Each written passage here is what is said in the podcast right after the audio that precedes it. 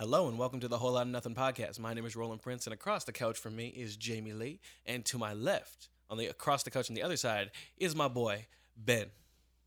Uh, hello. Yes, Ben is our very first guest on the Whole Lot of Nothing The podcast. first one, first very feature. first. How how does the honor feel?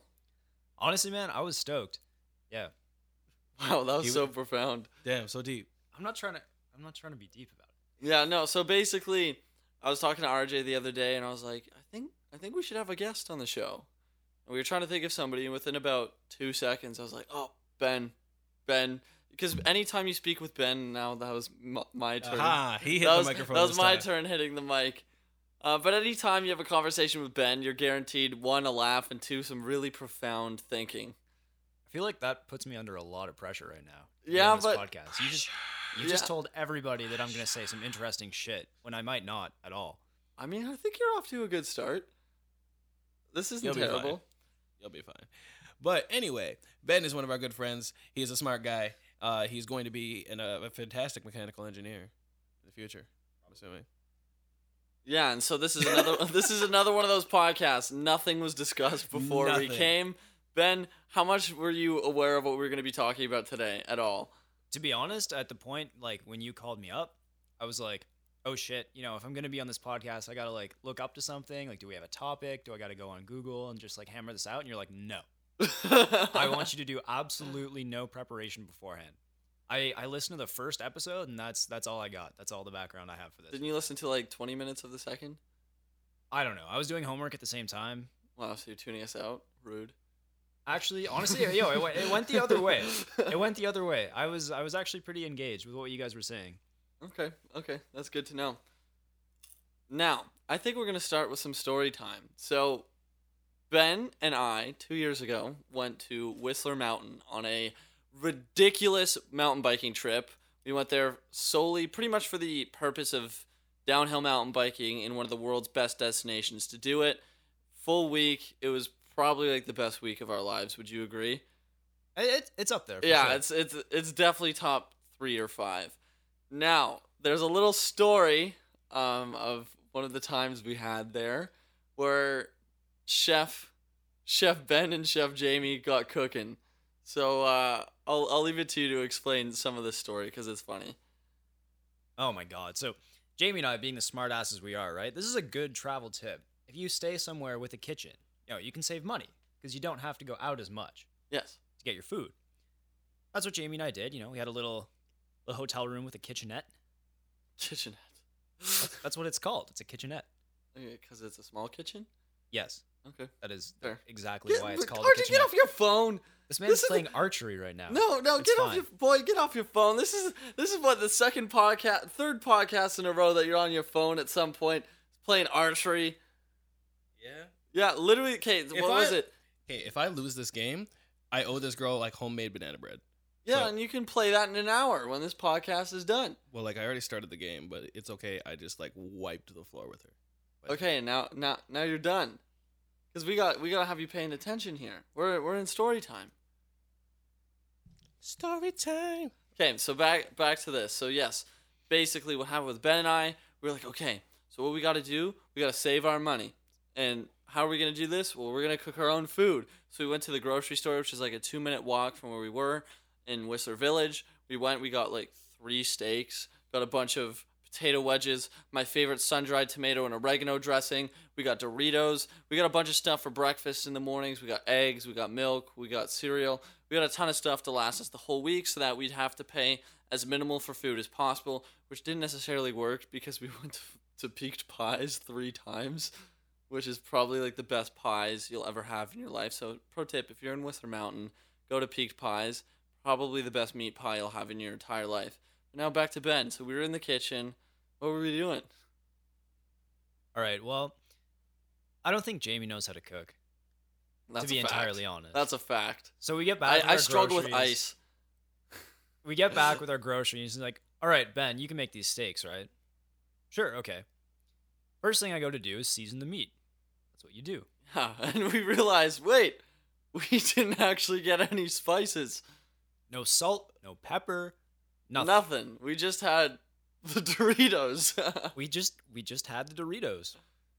So then my idea was like, you know what? We have a mortar and pestle. We're just gonna crush up all these Doritos, and we're just gonna slap it right onto so the you're telling me this kitchenette came with a mortar and pestle, but no salt and pepper. Yeah, exactly. All right.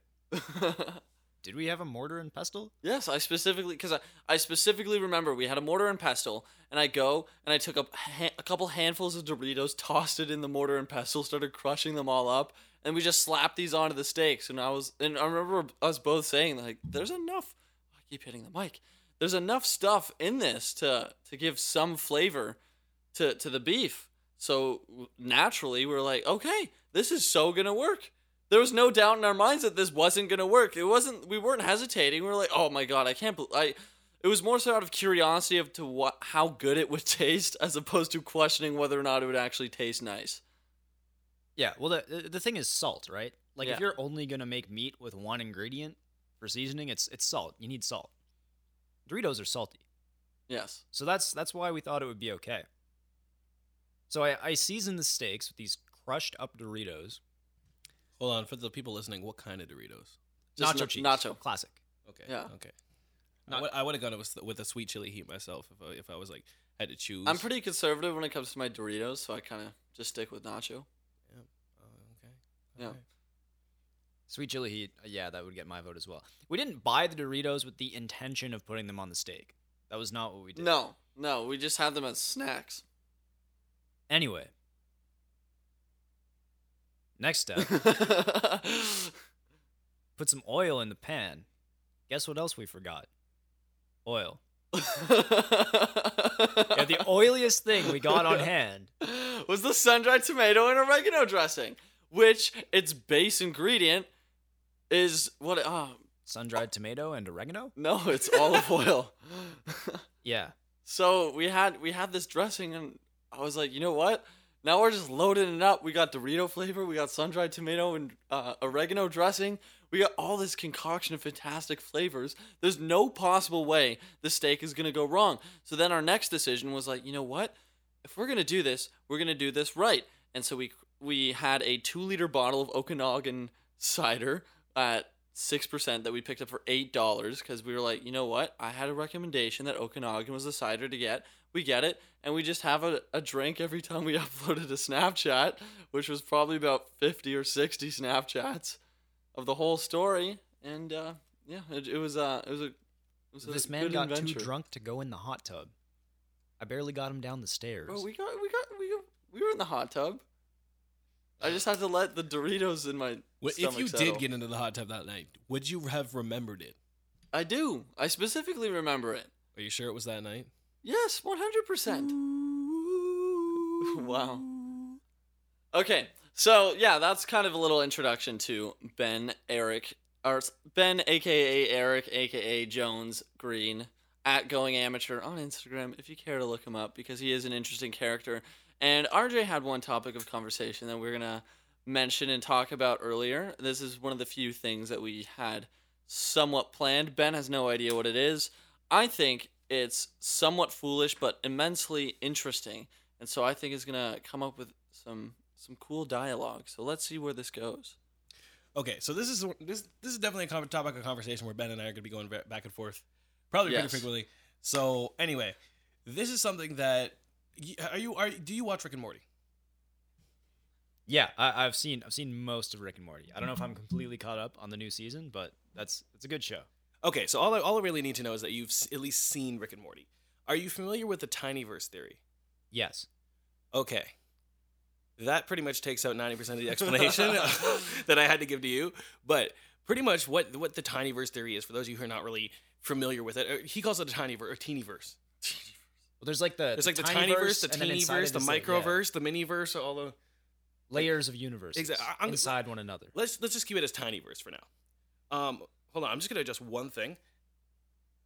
Yeah. So essentially, what RJ was There we go. telling me Oh, before okay. was that what was it? It was almost like a school project. Well, I was gonna I was gonna do the explaining. okay, so you explained it. So I was just trying to fill time Yeah, sorry. while RJ picked something. I just had to adjust the threshold on my expander gate. So any uh, any actual engineers out there who know what I just did, if you can uh, if you can tweet at us or something, I'm just so lonely. I have no Twitter notifications. Please just notify me. But uh, con- continue with your explanation. uh, I, I don't know, bro. I'm just trying to be funny.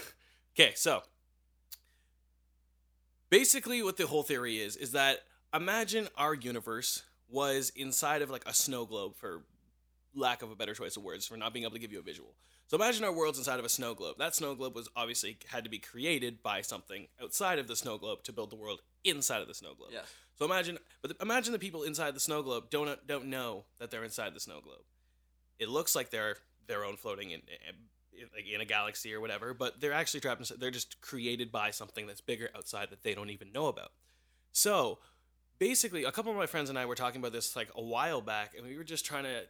I, I, guess we were just spitballing with the idea of it. Imagine if our universe revolved around that concept where like there was another like another dimensional greater being that put us inside of like like basically made a little tiny verse for us a teeny verse inside on the show rick and morty rick powers his car battery by um, having these basically a race of people who live on a planet who like jump on these boxes that generate power and they send that power out of his little teeny verse snow globe type thing to his car powers his car so we don't have any anything that we're exporting like power wise but imagine if our if our world existed solely because something outside that we can't see So created it. essentially, what you're saying is that the tinyverse theory is similar to that the world that we live in is a simulation.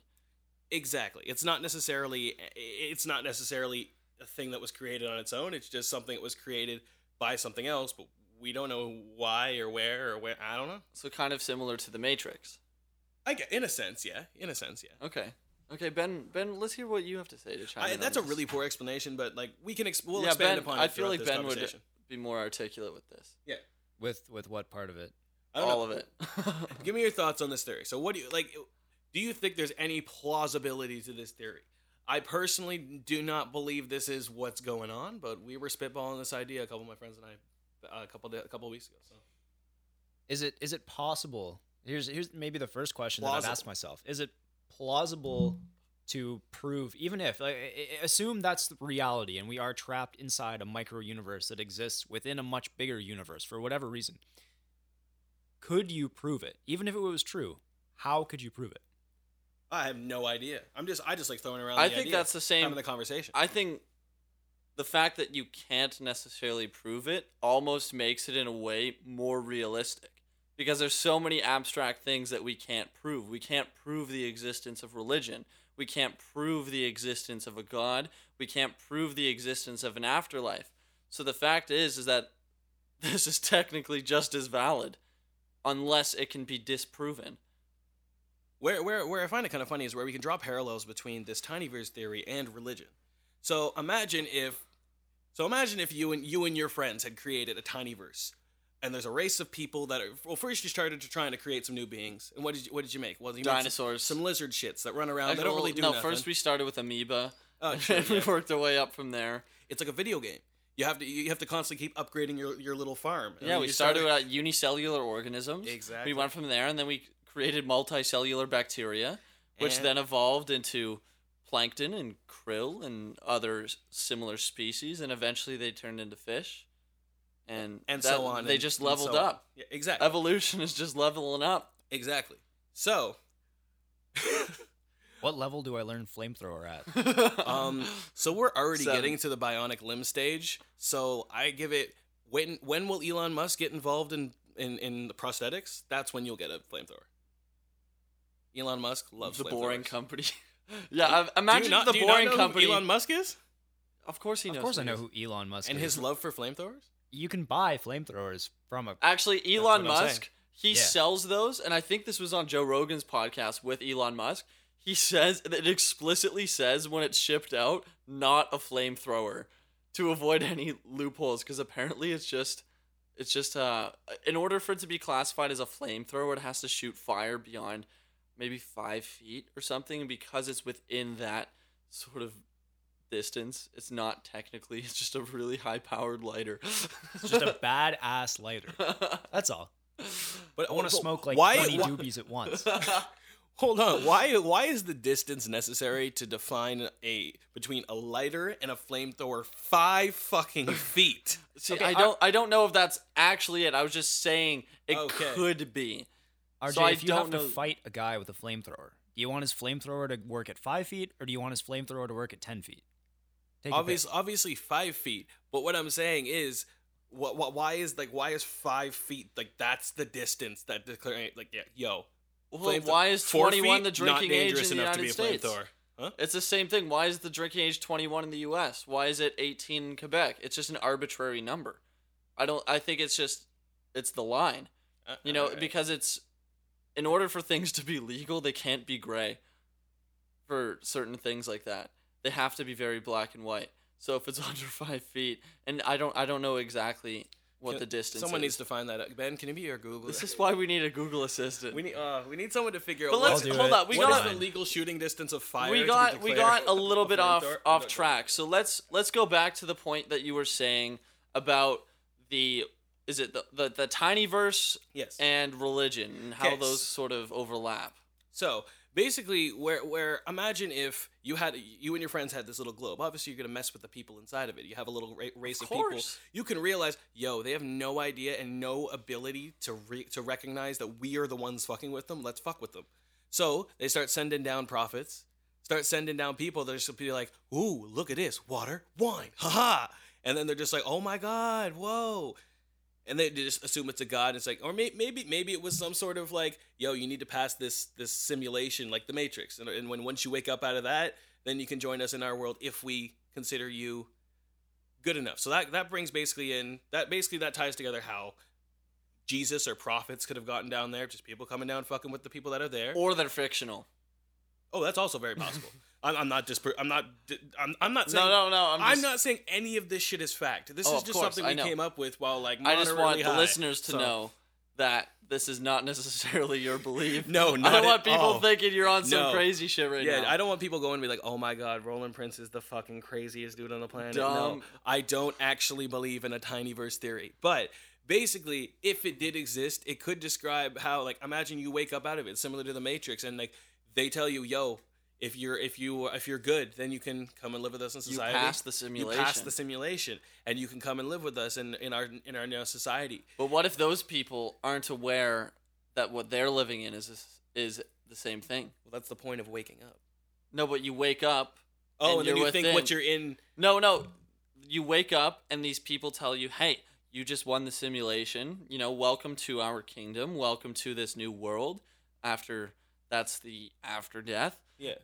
And it turns out that those people aren't even aware that they themselves are in A simulation. a simulation and in it a just simulation keeps going. inside a simulation. In so they also played, they also did something like that on Rick and Morty where they just had multiple in, like you never know is basically the thing unless you know what to look for. You never know, and know how the hell would you know what to look for? We're not in a simulation that we are aware of, and we don't know what to look for. So we, I guess even if you come out of a simulation, you'll never know if you're in a simulation or not. And like I, I don't know. I don't know. What if- what if they what if what if their technology in another dimension that created our dimension, what if what if they can take consciousness and put it into something else? So like the bodies that we are operating right now, they put consciousness into that, so it's not really a simulation. It's like you feel every. Well, I guess it's just You're a real sentient. realistic fi- simulation. Yeah, you're sentient, and then like once you die, they take your your your brain energy back, I guess, or something. Your brain, your soul. Yeah. I find it I find it kind of fun. Okay, I don't I don't know if this is true, but apparently you can see some sort of like life essence energy like leaving people's bodies when they die on cameras. But like I don't I have I don't no I don't idea how true that is. I don't That- that- either cuz I don't watch videos of people dying, so I don't really look for soul ben energy was leaving. say something. I've, I've killed a lot of people in my time, and I can tell you that it, it, it just doesn't happen. People just die. Facts. Okay. Okay, s- at least now we have that It- it- uh, don't- for don't us worry- secondhand, but for you firsthand experience. Exactly. Yes, you know. We have that to Yeah, validate. for those of you who don't we're know, saying. um have you ever played the video game Hitman? Yeah, that's Ben. That's Ben. Ben never is played that Agent game. 47. I've never played that game or even heard of it. So basically, in the game, you about a play hitman? as a clone, and the clone's only job is to be a hitman, and like he just goes and kills a bunch of people. His name is Interesting. Agent 47, and Ben is Agent 47. Nice. Now, what do you think about the multiverse theory? How that every decision you could possibly make, the universe splits into whatever possible outcomes that were, and because everybody and everything in this universe that we live in can make so many different decisions, there's an infinite number of possibilities, an infinite number of universes that are out there. And new universes are being created every single time you make a decision. Are they though? Or sorry, how I guess how random are the decisions that we make? Uh, that's Oh, an there's- that's you could, ar- you could argue that- that we have that this whole thing was already laid down, and those those universes where we made those decisions have already been existent from for years. But well, have you ever like I can bring back Have up you your ever point. How can we prove it? Have you ever gone and thought like, what if the thoughts that I'm having, I believe that they're free thinking, but they're actually not. So it's almost not necessarily programmed within us to act and respond to a certain way, but what if, in some weird way, neurologically speaking, that our decisions and our choices and our actions aren't actually free thinking thoughts and they're extremely predictable? Does that make sense? predictable and like like I can I can predict something and get a good idea of what the outcome is actually going to be uh, without understanding the phenomenon. Interesting. Can you elaborate further? Like uh, okay, this is a this is a conversation that two of my coworkers were having. I, I work at an engineering firm, so I don't know why they were having this conversation, but uh, Why not? why not exactly? I don't know anything but working, right? Um, no, it was it was during like our lunch break. So one of these guys is um, It was not during the lunch break. He just doesn't want to get in trouble by his boss. Yeah, Pooja, if you're watching this right now, uh, it was during lunch break. It's okay. I'm not going to name drop the people, so it's fine. Um, one of these guys is a little more, uh, a little more traditional. You know, um, like believes in God, theistic. You know, uh, goes to church, that kind of stuff. Uh, great guys, you know, both of them. The other one is uh, very much more of a like computers and numbers guy, you know, Analytical critical guy. thinker, analytical guy Logical. and uh, he does a lot of work in um, actually like machine learning and AI and that sort of thing. Ah, cool. So, and they were having this conversation uh, about prediction. So, coworker, coworker number one, we'll call him Morty. Just you know, keep keep with the theme. Keep with the theme. I'm not trying to I'm not trying to project any like traits of the Morty character onto this guy because that's not true at all. But Just anyway, a disclaimer. um, so Morty says to to Rick, "This this is fitting. This is fine. We'll call the other guy Rick." Um, Morty says to Rick, "You know, you work a lot in prediction, but you know, there's some some behaviors that we just can't understand. You know, when uh, when a friend, you know, lays down their life, um, for the sake of another one of their friends, that's an act that we can't understand because it's truly and purely selfless." Is it incapable of understanding or currently can't understand? But that's that's the thing is it almost doesn't matter. And this was Morty or this was Rick's argument. He says, "Well, I don't need to be I don't need to understand the phenomena in order to predict the outcome." Hmm, I he turns that. to me and he says, "I'm 99% sure that Ben would take a bullet for me.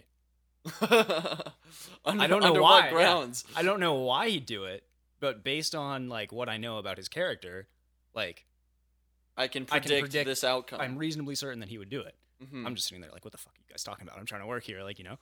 But uh, and then bullets start flying. You're just protecting everybody. Yeah, you know me, just a bullet bag. Just catching them. Oh, but that's the thing is you you don't necessarily need to understand the background process, um, in order to predict the outcome. I like that actually. I think it's you can recognize patterns within people enough and patterns within certain things that predicting outcomes isn't necessarily impossible. It just it's a game of probability. And if you can understand those probabilities at least vaguely, then you can make these predictions, but some people I think are just too stu- like too stupid to make anything accurate. Because they can't recognize patterns within people, within decisions or within anything that's going on around them. The situational awareness is not always there in some. I think that's a minority, though. That's very cynical of me. Just a little bit, eh?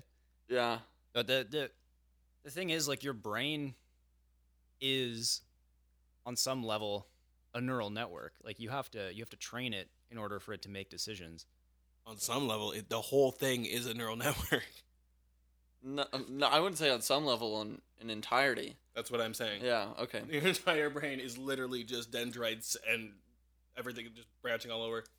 I was I was reading about years ago. I was reading about this experiment. There's no way I'll be able to pull it up because I totally forget what it was called.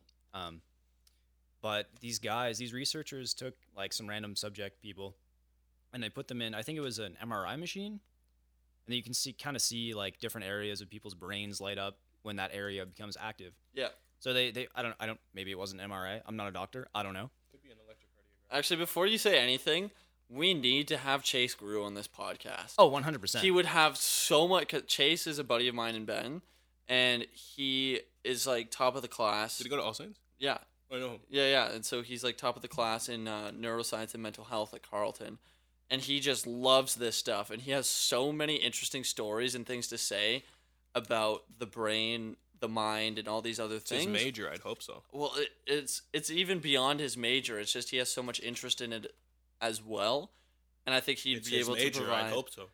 It's no, but it's it's so much beyond just like it being his major. You know, like this, this guy really, really is into this stuff. But but that's the reason why you should be taking a major. yeah, but really that's not the it. case with most people.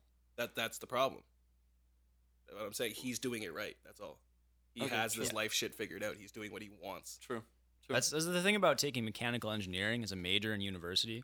I love what I'm doing, but nobody who's not doing it wants to hear about it. True. Like, can you imagine if I just these guys had me on and I just spent like an hour talking about hydraulic power systems? Next sixty seconds. Go. Uh, to be honest, if I understood that stuff better, I wouldn't What's- have to what's be a topic procrastinating all my homework. That RJ and I could use some education about that you've learned about within your your past tenure at Mm, Carleton, and you have sixty seconds to educate us, us and the listeners as much as possible. I will set a timer. Yeah, we've we've got a timer going. Whether that's solids, I don't I don't, I don't know what you learn, but physics. I don't know. Give me a give me a topic. Be more. Specific. I don't know your topic. This is too broad. Just say I- something. I like, Anything that fi- you know more about because you went to school yeah that you can talk about for one minute. You know more than we would know. Uh, metals. We can talk about metals. Oh, okay. I, I, I There have we a good go. one. I All have a right, good hold, hold, hold up. All right, your time starts. now. So let's uh, we can talk about this. Might actually be interesting to some people. We can talk about why the Titanic sank. Let's The go way quick. did. You got fifty seconds. I got 50 seconds. So basically, uh, certain metals, steels especially, they're very commonly used in engineering for a lot of different ap- applications because of how versatile they are. Uh, but most steels have something called a ductile to brittle transition temperature. Jesus Christ. So normally, steel is what we call a ductile material. So if you uh, if you impact it, um, it'll deform quite a bit uh, before it actually starts to crack and fail and tear apart. Um, 25 seconds. at at a certain lower temperature, it'll lose that property and become more brittle. Uh, so if something hits it, it might crack. And since the Titanic was sailing, sailing in the Atlantic Ocean, uh, fairly far north, the temperature of the water was actually below that ductile to brittle transition temperature. Five seconds. So when the boat hit the iceberg, the, the metal couldn't absorb the impact and it, it ripped apart, no matter how many buoyant compartments you had Okay. the failure was just catastrophic and it sank. And then they didn't have enough lifeboats and some other, you know, fairly important things happened. So let's see how much I learned. So essentially, I'm not going to use the correct terms, That's fine. I probably didn't either. but essentially, certain metals, when there is a force exerted on them, they will bend, break, or be manipulated in different ways. Some, I would say, like rubber, for example. ru- Rubber's not a metal, but okay. No, but as a material, as a material, rubber, when you hit it, when it breaks, it breaks in a less abrupt way than steel, is what you're saying. yeah, it it deforms so it can tolerate more change in its shape before it starts to crack. Yes. Okay, so that's a perfect way to describe it. And then at lower temperatures, that threshold decreases.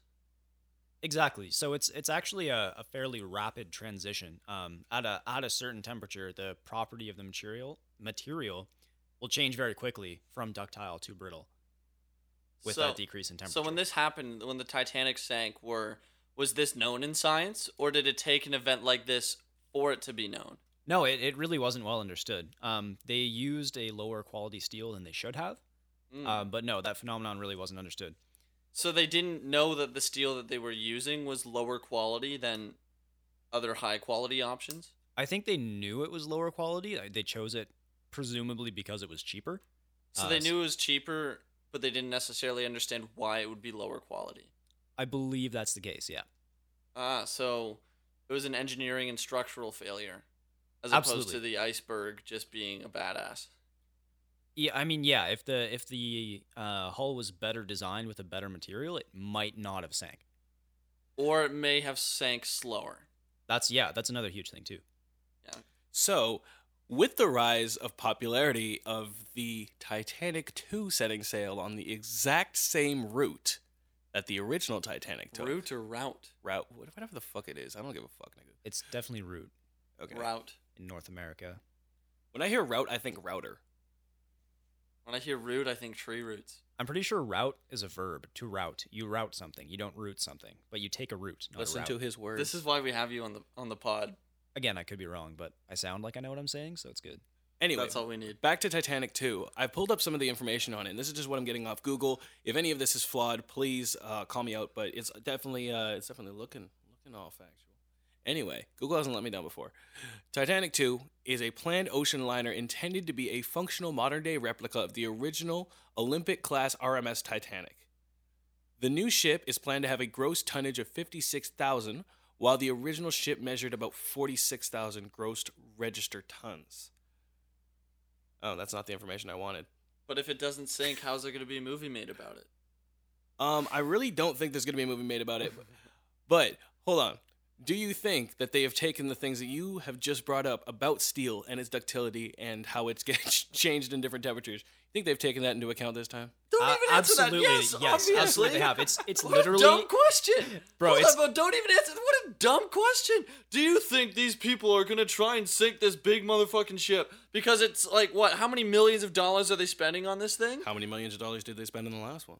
Yeah, and it's sink. Look at the result. Obviously, they don't want to repeat the results. It, It, it Uh, would- they might. It would. It, eh. might make a good movie. Make a That's fantastic about movie. it. They'd probably make all the doors wider so that like two people could fit on them. That's like that's literally the same question as being like, do you think they're gonna have even less like sa- like boats, emergency boats on the ship because that's what they had on the original? But if they think this one isn't going to sink because they've taken precautions, they might actually have less boats on the ship. No, they won't. Legally, they won't. Yeah, that, that's that's the reason why we have those sorts of laws. Is because of is this- because this kind of stuff happens. Yeah, Nah, they just want. The, they, just want they just uh, want more movie rights. I think right now, um, to get your like ship insured, it legally has to be made of the proper material. You can't you can't build a ship out of the same Bamboo. quality material, uh, and actually get insurance, which you need to sail it. There's like a register. On a very slightly topical but mostly random note, here's a question: Are rafts boats? Uh, they're not ships, but they're boats. I don't know. Are they? Is it? Is it? Is this a situation where all rafts are boats, but not all boats are rafts? Yes. I don't think a, a I don't think a boat can be a ra- what? Yeah, it's that's the question. Is eh, are rafts boats?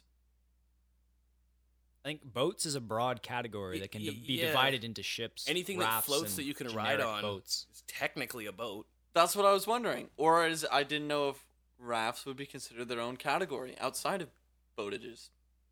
I don't. I don't. What, what about dinghies? Are dinghies rafts or are dinghies boats? Dinghies are boats. A dinghy's like a small boat. Yeah, I'm gonna I'm gonna go with that. Okay. I'm gonna go with dinghies or boats. Uh, I I think anything that can float that you can ride on is a boat. Like, well, Is a Is a surfboard eh, kayak? it's a flotation Yeah, is device. it, no, that's a, A board. kayak's a boat. Kayak's a boat, hundred percent. It's made. It looks like a boat. Technically, a surfboard is just like a, a, a well-designed stand raft. up stand up paddleboard. Sup, is that a boat It's a flat boat. or is it just a board? But, Are like- we- but are we like the class- board is floating, and hold on, I'm gonna look up the actual is it a definition raft? of boat. Or is it a We, we Is need the, the complete etymology of the word boat. That's a great word. Oh, I typed in BPAT. But yeah, is is stand are rafts are stand up paddleboards rafts Okay, okay, okay. and are rafts boats? A small vessel propelled on water by oars, sails, or an engine. So a stand up paddleboard is considered a boat, but a surfboard is not a boat. Well, hold on. I'm gonna look up the definition of raft. But yeah, so a surfboard would not be a boat under that definition because it is propelled by arms, not by oars or by engines or by other means. But in that scenario, isn't your arm just a funky oar? I think oar has to specifically be a tool that is used. There has to be some sort of You're ex- using your arm as that tool. What if you have a prosthetic No. limb? That's tool. No, but that's not a natural.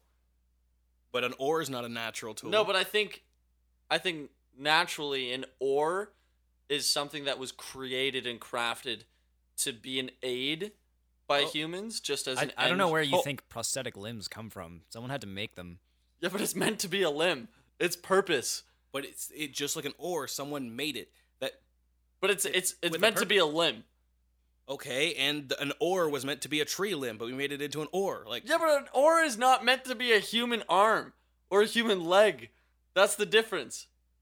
okay, I'd argue that human arms and legs were the first oars. Ahaha.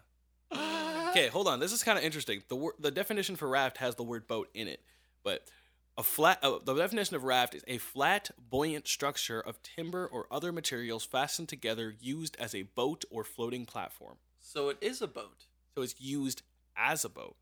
But is it a boat? Yes. It floats. You're standing on it. You're sitting on it. You're floating on it. It's a If boat. I put wheels on a snowboard and I use it in a skate park, does that make it a skateboard or is it a snowboard? it's a snowboard with wheels. There you go. So a raft is not a boat under that logic. But but that's not we're, we're talking about. you said floats. you're using a it rides. Okay. It has wheels on it.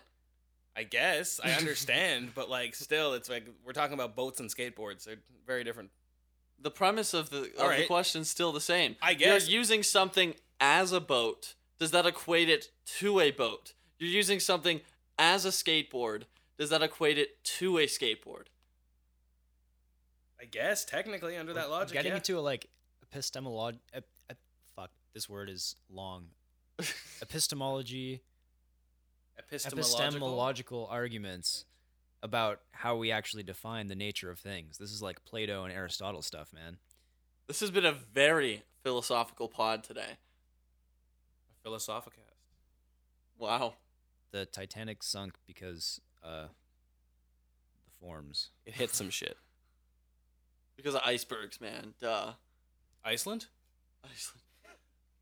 I, are there people? Because, like, here's. And this is going to be an interesting segue into a different topic. So, we're going to talk about conspiracies now. Yes. Because this is where I think things get really interesting. All right, let's do it. So, are there people, because I haven't seen it, but maybe because I haven't done the research, but are there Titanic deniers in the same way that there are Holocaust deniers? There are Holocaust deniers. You've never heard of this. What the? Who? did- Who? No, I've never heard of someone denying prob- something that probably- actually happened. I would say it's at least as prominent as flat, flat earthers. really? 100%. There are so many people that deny the Holocaust. Are these people from Germany? no. I will, I mean, probably some of them, but they're from all over the world. They're the least educated part of society from W- major what? countries. Yeah.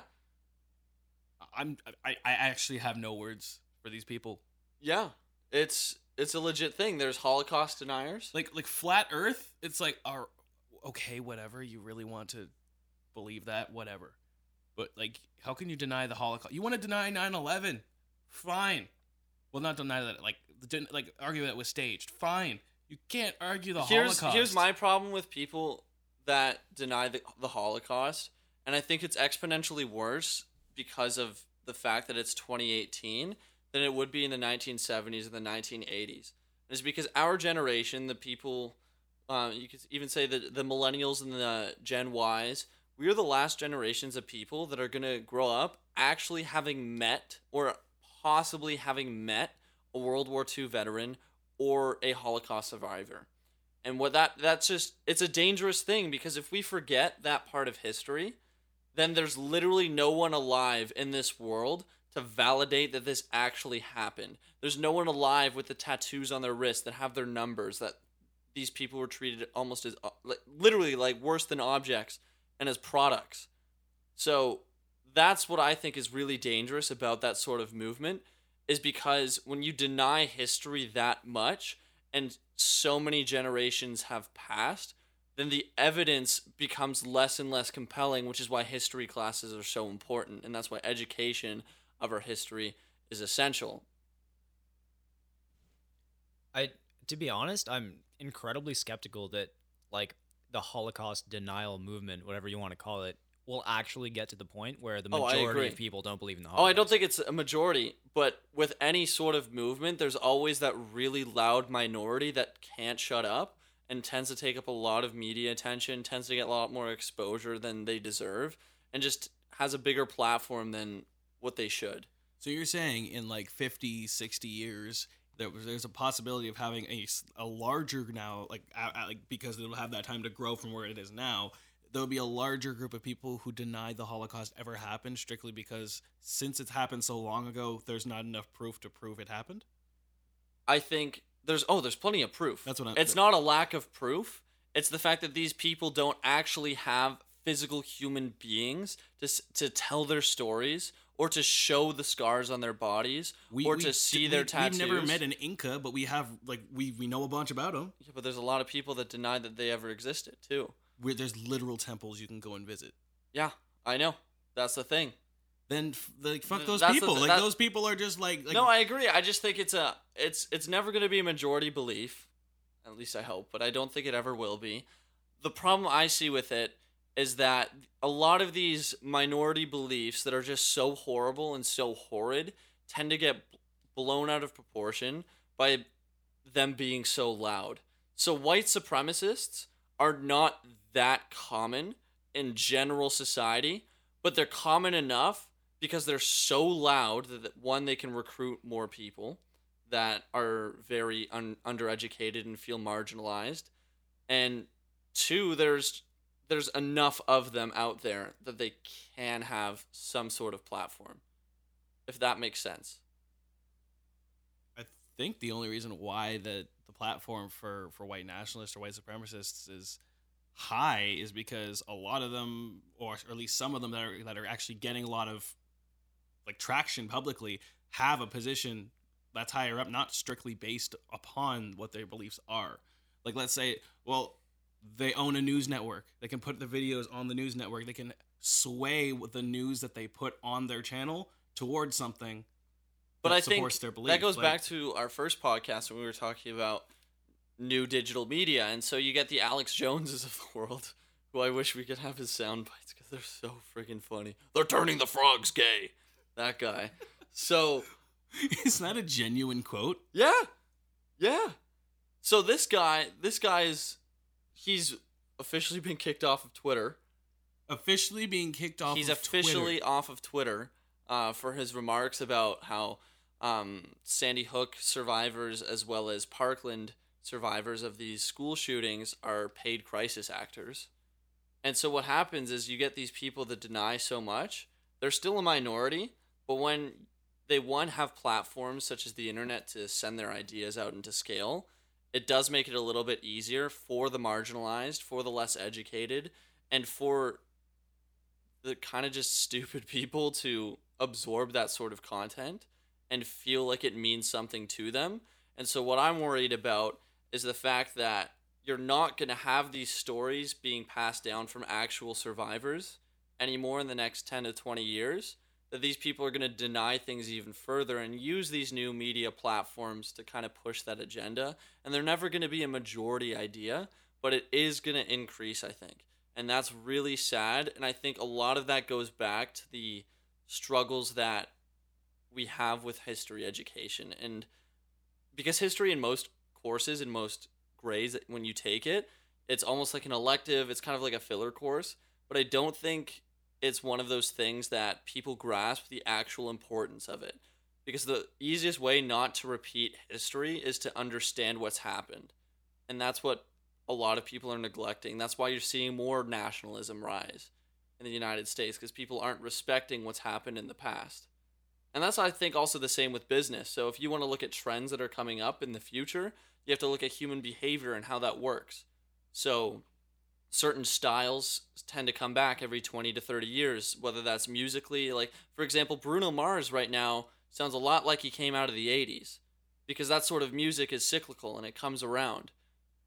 So that's kind of a lot I've been saying, but I hope that all makes sense. I think. Right. Well, I think the the thing is now, you know, yeah, we see like cycles of certain trends and behaviors throughout history for sure. Um, but technology is changing in a completely different way, and it's completely changing the way that we inter- interact with each other as well as with the world. Yes. And the the thing about all this crazy fringe stuff that seems so much more prominent, you know, no one was talking about flat Earth five years ago. Or at least some people probably were, but you didn't hear them. Now it's like a global phenomenon. Not everyone believes. Phenomenon. Yeah, all, there's flat earthers all around the globe. Um, Say that just slower. Sorry, did you say there's flat earthers all around the globe? Yes, that's the joke. yeah, you, you got the joke. Uh-huh. Congratulations. Um, sorry, that was mean. You're my favorite, RJ. Um, Love you, bro. But because the thing is, no one goes on YouTube and types in average person saying reasonable things. That's not entertaining. It's not interesting. That's one of the reason why these crazy ass people have so much traction is because people. It's like you know, remember Friday by Rebecca Black? Yeah. People went and watched it because it was weird and not very good and kind of crazy. Apparently, she's making decent music. Yeah, now. someone told me that recently. But you know, people go to the internet to see crazy things, and that's I think that's one of the big reasons why these people are getting so much more traction than they used to. Yes. They're they're popular. I think pop culture has always been like that. The crazy always stands out. And I think that's whether that's in politics. If you look at Donald Trump, I think that's a big reason why Trump got elected is because he was so different and to many seemed so crazy that naturally people gravitated towards that message because it told their story, whatever that story they were feeling is, and it made them connect with that because when things are so outlandish, you can almost connect with them more. He's a character. Yes. He's just and just and life is just a story. He's a character that's people connect with. That's all it is. Yes. 100%. And I think that's an important thing to know whether that's in business in history in politics is that it's the best storytellers that win.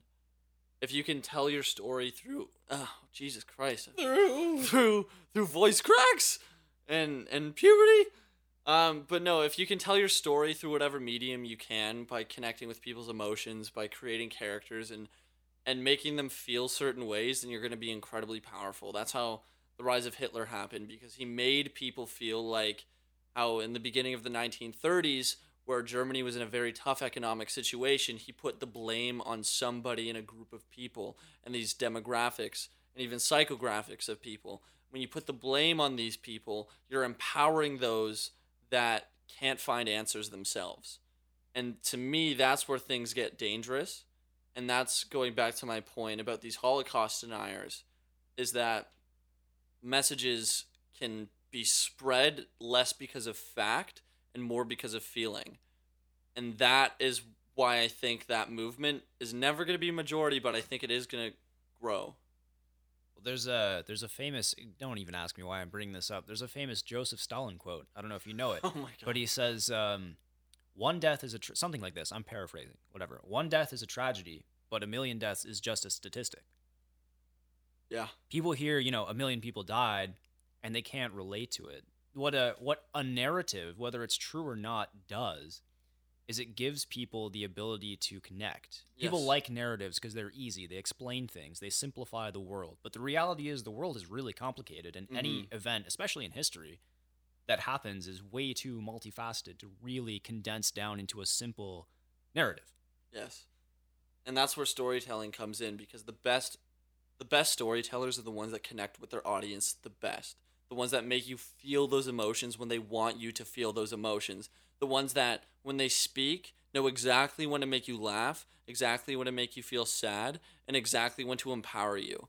Those are the people that end up doing exactly what they want because they can either a understand human behavior enough that they can kind of change people's perceptives about whatever topic they're talking about or themselves or b they're manip- manip- know how to manipulate people.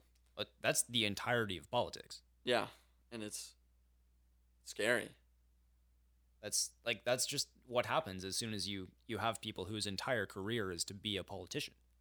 hmm That's what they have to be good at in order to succeed. I'm not trying to, you know, I'm not trying to knock these people. That's No, the no, skill set that they need to It's have is very charisma. and like yeah, it, charisma is the perfect word for it because they some manipulate, some are charismatic, some are in between. And the trouble that a lot of people have is finding out who does what. You know, who who's the one that just bleeds charisma. You know, is that I don't know, to to a lot of people is that Trudeau? Or to a lot of people he's manipulative. It all depends on your perspective. And I think that's it almost comes back to the individual. How how do you read people? How do you how do you make those assumptions? How do you make those predictions that we were talking about earlier? Oh, he's tying it all together now. Look at this guy go. In for a full loop. That's what I try to do. I'm pretty proud of myself right now. All right, all right, I'll buy it. Yeah, see, what would you say is an example of a story recently that has compelled you to some extent? Whether that's on YouTube that you've seen, whether that's within biking or skiing, whether that's in politics. And it's either has it compelled you or have you noticed that it's been compelling for other people to help influence decisions? That's a. I'm gonna have to think about that for 30 seconds. That's Yeah. a tough one. Thirty sec. You want you want thirty seconds of thinking time? Oh god, this guy's seconds. actually gonna That's pull out the 30 timer and seconds of think- literally thinking time. Wait, wait, seconds. do you do you have anything, RJ? Because you've been you've been a little quiet today. Oh, not really, to be honest. No, like I'm, I, I try and stay out of the news and try and stay out of, like, unless It doesn't necessarily need to be news. It could literally be cartoons. It's any form of storytelling that you have found has been compelling, whether that's to you emotionally, compelling to make you make a decision, compelling to make you think something differently, or to contemplate things. Okay, I would also like to take thirty seconds. That's okay. Interesting. Okay, so I'll I'll just I have a thirty second timer pulled up with Jeopardy music behind it. So uh, here we go. Now remember, this could be from your philosophy textbook, an idea that you've been pondering or reading about. This could be something you've learned in class. This could be something you've noticed in Morgan, perhaps. This could be something you've noticed just out on the street or at work. You just have to think about something that has connected with you. Either of you. You've got five, four, three, two, one, do, do. And we're back. Um, to be honest, in that 30 seconds, I was just jamming to the music. I didn't get too much thinking done. Um, but I do I do do a lot of reflect reflecting on my life, and and there's isn't necessarily a narrative that I've connected with that's really helped me like focus on what it is that I need in my life. But there's actually been another person that I've been talking to, just a, fr- a friend that I've that I've met more recently that we've been You been gotta talking. call. You gotta call her out. Why am I gonna call her? out? No, I'm not gonna call her. out. Yes, you do. That's part of the pod. Nah. That is part. If you if you are mentioning somebody on on this podcast, you got to call them out. That's what we did with Itza. Why'd you gotta out her like that? Okay, fine. Her name's Ariana. She is one. Of, she is one of my best friends, and basically, she really helped me realize that. Like, just basically take control of what it is that I'm doing with my life, and well, not really doing with my life. Sorry, the people that I have in my life, the people that I'm giving time to. You know that that what I was talking about last time. You called me cynical, but the the the whole concept of making sure that I fill my bucket with my own love. And, Yes. yeah, that was that was her advice that she, that she gave me. Uh, at least part of some of the advice she gave. I, I explained it very poorly. She's much more eloquent than I am, but Possible guest in the future. definitely a possible guest. You you've met her before. She's a good talker. She Yeah, can- she is. yeah. So she would definitely be interesting on the podcast. But basically, to to summarize what she what what something that she's done for me is, it's just really helped me realize that I don't need to have validation from others. I don't really need anything outside of myself to be the best self that I can. And when I am the best self that I that I am, and I know that sounds really like weird, like oh, like yeah, I gotta be my best self, really preachy. But when you actually be, quote unquote become your or sorry become your best quote unquote self, um, then that's when that's when good things come to you. That's when that's when opportunity comes your way and comes looking for you because you're not you're out yes you're out there looking for it you're still doing your part doing your job and, and going out and looking for things that you need you're you're applying to what it you're applying your skills to get the the things that you want in the future. But um you're you're not necessarily like you're putting you're putting out what like you're putting out positive, you're getting in positive. Like you're you're actively going after things, but when you have that mentality of I'm not necessarily caring about uh, like I'm focused on my career. I'm doing my thing. I'm not caring about having a significant other. They'll see that. They'll come into your life, and then you'll you'll realize it's a positive situation. I think it's all about maturity too, and that Yeah, that's that- that part co- of what it, it what it is, yeah. develops. But I think what I'll try and take with what you're saying because it is a great message. But what I want to add, and I think this can bring a lot of, if you didn't see, you didn't see, but if you didn't see, but Ben If and you RJ just went in for a little bro hug. But no, I think what I want to add to that because I think this can bring a lot of value to anybody listening is how was she describing these things? How was she being endearing enough to make you feel as compelled to follow this sort of path? Like almost specifically, you know, how was she either storytelling? How was she describing these things to you? Because a lot of it is like anybody can explain what has happened to them, but it's a lot more difficult to explain how. If that clears things up.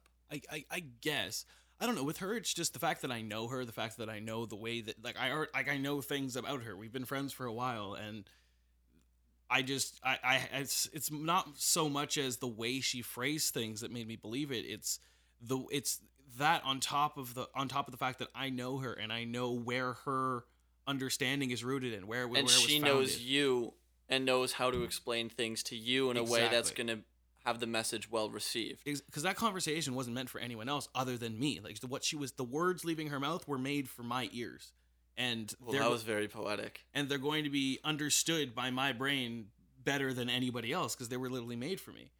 And I, I can't remember all the words exactly, but I didn't. I don't need to. I remember the message that's behind them. So that's I don't know. It's hard. It's so I I, don't know what ears are gonna be listening to this. So I can't really cater my message too well towards them if I. No, But but I, I I try- think I'm that was, trying, it's I, just I think that was a good response. It was honest. Now, uh, But yeah, No. in terms of actually having a narrative that I followed, that really that I feel exemplified in, or sorry, exemplified, or um, I, I identify with. Yeah, there's not really, it's not really too much. That I, I haven't been watching too many narratives. that's fair. Now, Ben, Yo. have you thought about it? Oh man, I was just listening to RJ. Yo, I wasn't thinking about anything. All right. Um, if you want to talk about a narrative uh, that I quite recently, you know, connected with, um, Avatar: The Last Airbender is on Netflix right Perfect now. Perfect example. I That's just like finished. I just finished wa- rewatching High quality that. show. If you haven't watched it, do yourself a favor and watch Avatar: The Last Airbender. It's on Canadian Netflix right now.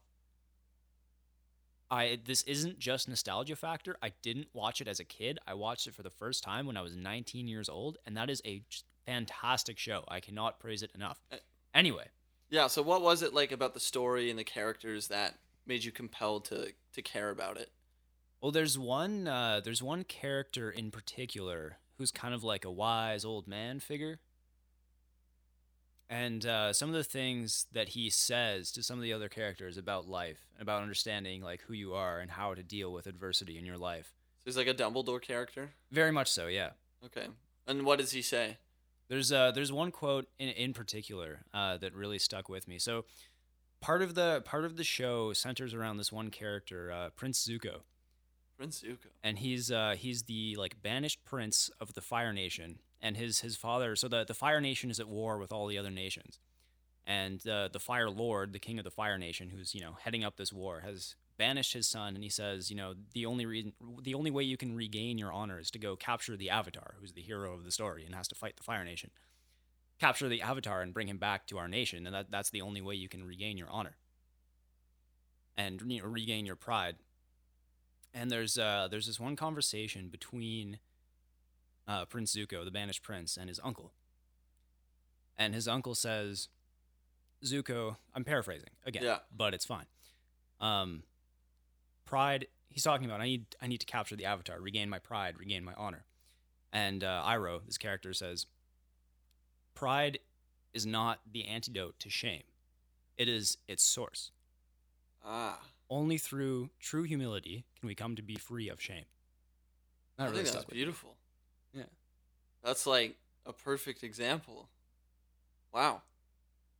It's like you know I gotta I gotta check myself. You know, be and be humble and kind of let let those things that I'm ashamed of go. Yeah, and I think I agree with that because I think the only way you can feel proud of yourself is to have two things. It's one to have the humility to recognize that you know like you you have it good, but that doesn't discredit the people around you and two to be grateful. Grateful for everything that you've been given, everything that you've earned and everything that's in your life. And to me that's a like definitely a message I can relate with a lot. And that goes back to what oh my god, I keep hitting this. See, it's not just me; it's him now. Like we we've traded powers. But RJ and I, a couple weeks ago on the bus from Toronto, were talking about how if you want to achieve almost anything in life, you have to have in equilibrium a balance between ego and humility. And I think that kind of goes back to what we were saying. So you have to have the humility to recognize that you don't have you aren't better than anybody else because you have something whether that's an ability or something tangible but you also have to ego have the ego to recognize I have so much potential within my life and you have to make sure those things balance out. That's something that at least the two of us and I know you well enough that you are also and Morgan too. This guy on a side note is in the most healthy relationship of anyone I've ever met. Almost at 5 years. So shout out to Morgan because you guys are like my faves. She's the best. She makes Yeah. cookies. That's Oh, why I'm every still time. with her. That that's why I'm just shouting her out because I want more cookies. So Morgan, if you're listening, That's advice to all y'all ladies: just make your man cookies, and he'll stay with you forever. But yeah, so I think I think a big part of life and something that's been very important for me to realize the past like six months is is understanding that balance between ego and humility, where it's you have to recognize your potential, recognize the things that you can accomplish, but at the same time be grounded by knowing that maybe because for speaking for someone like RJ, like he has very high musical aptitude. You're you naturally are a very auditory listener. You love music. The writing process to you has come not extremely difficult. Um, not easy, I should say, but not nothing super incredibly challenging. Yeah. And so you recognize the potential you have within that, but also know that as of right now, I am not the musician I want to be. I am not the rapper, the producer, or anything. You you recognize that how much you still have to learn, and I think that's a, a big thing. Knowing that you're currently in your current state, high potential, and currently really really great at what you do, but also having the humility to recognize that there's still so much more to learn.